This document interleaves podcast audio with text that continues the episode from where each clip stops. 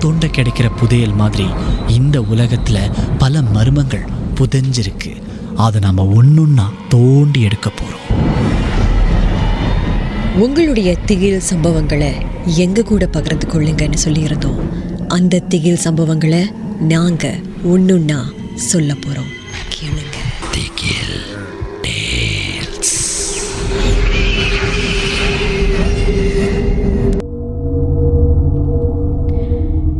என் பேர் ஷாலினி. இந்த சம்பவம் வந்து இப்போ டிசம்பர் மாதத்தில் தான் நடந்துச்சு. இப்போ ஸ்கூல் ஹாலிடேஸ் அப்படிங்கிறதுனால இங்கே ஒரு பிரபலமான ஒரு ஹோட்டலில் வந்து ஒரு ஸ்டேக்கேஷன் எடுத்திருந்தோம். நான் என்னுடைய கணவர் என்னுடைய எட்டு வயசு மகன் நாங்கள்லாம் போய் தங்குறதுக்கு ஒரு ஸ்டேக்கேஷன் புக் பண்ணியிருந்தோம். நல்ல பிரபலமான ஒரு ஹோட்டல் அப்போ அன்றைய பொழுதை வந்து அங்கே நல்லா கழிச்சிட்டு ஸ்விம்மிங் எல்லாம் போயிட்டு அன்றைக்கு இரவு நாங்கள் எல்லாம் தூங்கிட்டு இருக்கோம். நானும் என்னுடைய கணவரும் வந்து பக்கத்து பக்கத்தில் படுத்திருக்கோம். இது வந்து ஒரு விடிய காலில் ஒரு மூணு மணி இருக்கும். எனக்கு ஏன் ஞாபகம் இருக்குன்னா நான் அந்த நேரம் வந்து என் ஹேண்ட்ஃபோனை ஆன் பண்ணி அந்த லைட்டில் பார்த்தேன். என்ன நேரம் அப்படின்னு.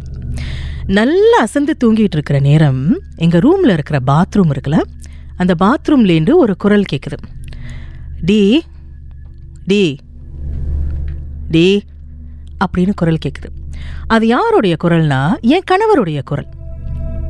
அப்போ பாதி தூக்கத்தில் நான் நினைக்கிறேன் இந்த நேரத்தில் பாத்ரூம்லேருந்து ஏன் என்னை கூப்பிடுறாரு அப்படின்னு பாதி தூக்கத்தில் நான் நினைக்கிறேன். அந்த குரல் வந்து விடாமல் என்னை கூப்பிட்டுக்கிட்டே இருக்கு. என் கணவர் எப்படி என்னை கூப்பிடுவாரோ அவர் நிஜ வாழ்க்கையில் என்னை அப்படி தான் கூப்பிடுவார். டீன்னு தான் கூப்பிடுவார். அதே குரல் அது என் கணவருடைய குரல் தான். டி டி டி இப்படி தான் கூப்பிடுறாரு. நான் என்ன பண்ணேன்? மீண்டும் ரெண்டாவது வாட்டி அந்த குரல் கேட்குதுன்னு சொல்லிட்டு என் ஹேண்ட்ஃபோனை ஆன் பண்ணிட்டு என்ன மணி? அப்படின்னு பார்க்குறேன். அப்போ அந்த ஹேண்ட்ஃபோன் லைட்டை என் கணவர் படுத்திருந்த அந்த திசையில் நான் இப்படி ஷைன் பண்ணி பார்க்குறேன். அவர் அங்கே தாங்க படுத்திருக்காரு. படுத்து நல்லா தூங்கிட்டு இருக்காரு. அப்போவே மனசுக்கு சுருக்குன்னு பட்டுச்சு. அப்போ கூட நினச்சேன் என்னை ஏமாத்துறாரு. ஒருவேளை ஏன்னா இருட்டாக இருக்குல்ல. அப்போ இருட்டில் நான் பார்க்காத நேரம் அவர் வந்து என்னை கூப்பிடுறாரு. அப்படின்னு நினச்சிட்டு மறுபடியும் வந்து நான் படுத்துட்டேன்.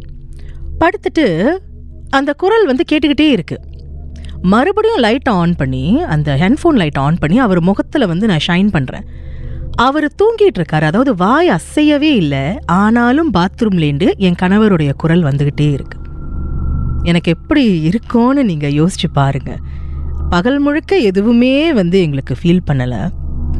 ஆனால் அந்த இரவில் அந்த குரல் அப்படி கேட்டோன்னே அப்படியே காலிலேருந்து அப்படியே ஜில்லுன்னு ஒரு ஒரு உணர்வு வர ஆரம்பிச்சிருச்சு.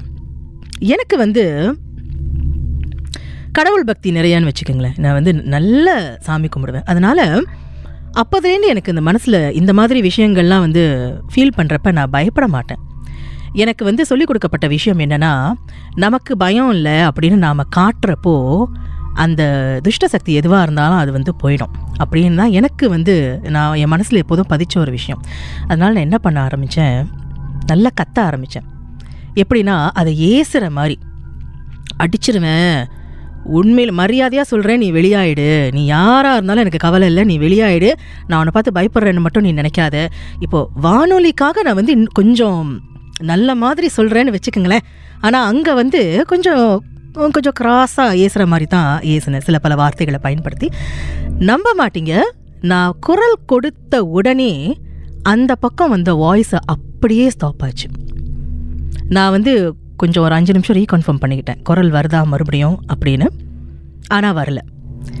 அதன் பிறகு என் கணவரை எழுப்பி நான் சொன்னேன் இப்போ என்ன நடந்துச்சின்னு உங்களுக்கு தெரியுமான்னு? அவருக்கு எதுவுமே தெரியலங்க. நான் சொன்னேன் உங்கள் குரல் பாத்ரூம்லேருந்து வந்துச்சுன்னு. என்னடியே சொல்கிறேன் நான் இங்கே படுத்திருக்கேன் என் குரல் எப்படி பாத்ரூம் அதைத்தான் நானும் சொல்கிறேன் எப்படி வந்துச்சு? நீங்கள் இங்கே படுத்திருக்கீங்க. அப்போ ஆங்கிலத்தில் சொன்னேன் there something else from the bathroom calling me அப்படின்னு சொன்னேன்.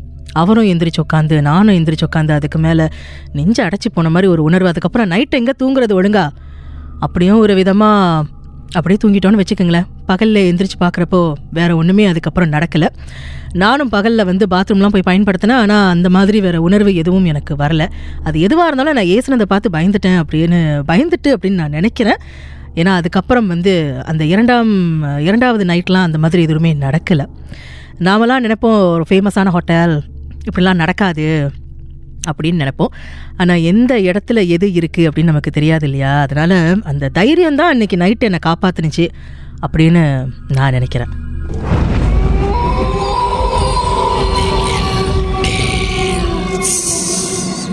இந்த உண்மை சம்பவங்கள் உங்களுக்கு ஒரு பொழுதுபோக்காக அமையணுக்காக தான் தயாரிக்கப்பட்டிருக்கு.